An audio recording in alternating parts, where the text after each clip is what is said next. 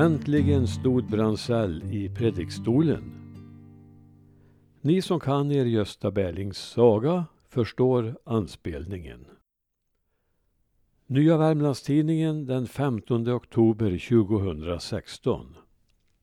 Men enligt Selma själv var inte Bransell Gösta Berlings förebild. Hans korta tid i norra Värmlands finnskogar har gett upphov till många spekulationer och en omfattande mytbildning. Han var den första prästen i de nybildade Finnskogaförsamlingarna med en ambition och en arbetsbörda som knäckte honom. Med god hjälp av brännvinet. Många har skrivit om den unge vackre prästen Emanuel Bransell som tjänstgjorde i södra och norra Finnskoga 1831 till 36 och som slutade sitt liv på landsvägarna. Äntligen stod prästen i predikstolen. Så inleder Selma Lagerlöf sin roman Gösta Berlings saga och det var länge en allmän uppfattning att det var Emanuel Bransell som var förebild till bokens försupne huvudperson. Men den som bäst bör ha vetat om så var fallet var författarinnan själv och hon förnekade detta. Bransell var långt ifrån den enda Värmlandspräst som skilts från sitt ämbete som offer för flaskan. Och flera namn har förknippats med Gösta Berling, men inget annat har hängt kvar med samma envishet. Det finns de som menar att Selma av hänsyn till släkten inte velat särskilt peka ut Bransell. Hon var för övrigt själv lite släkt med honom och hade säkert hört talas om hans öde.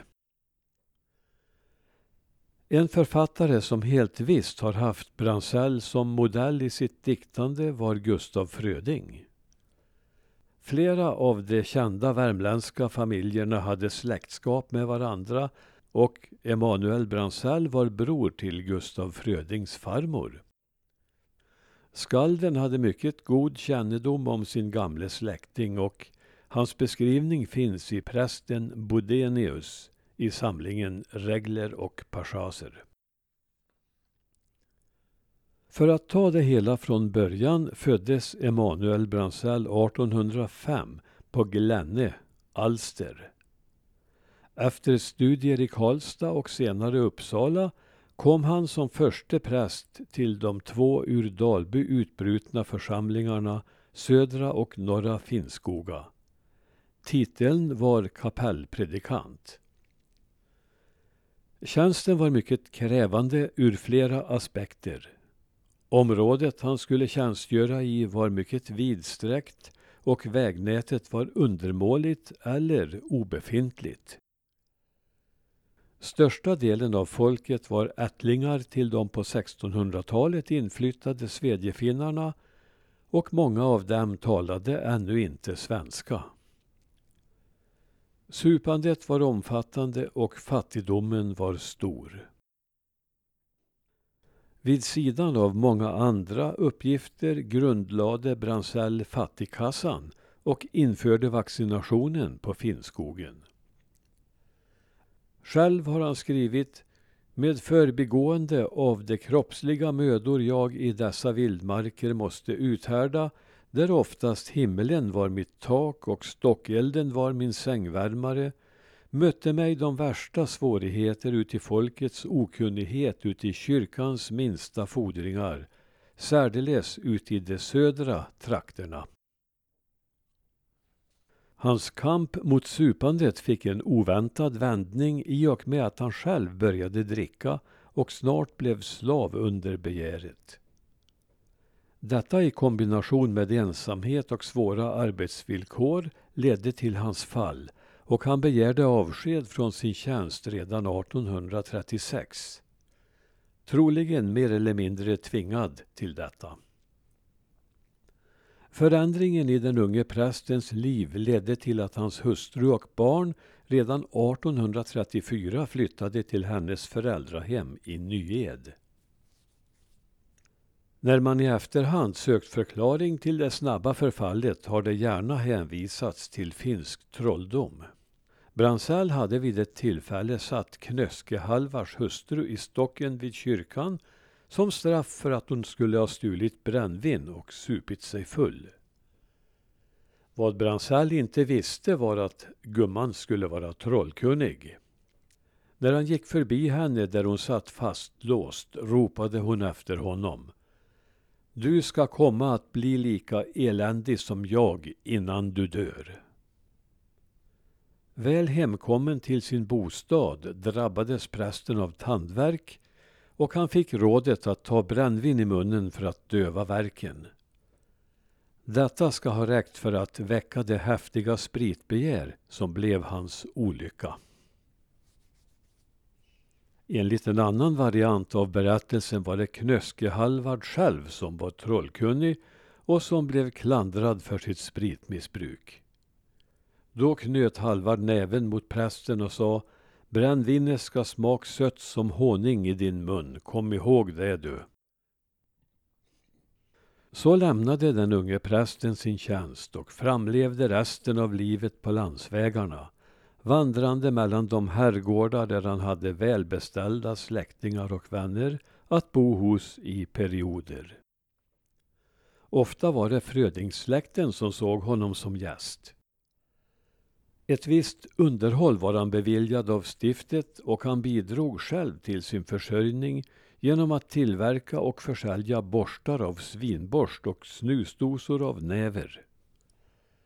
Han var någon tid också informator och så sent som på 1840-talet höll han en och annan predikan då han gästade någon kyrka.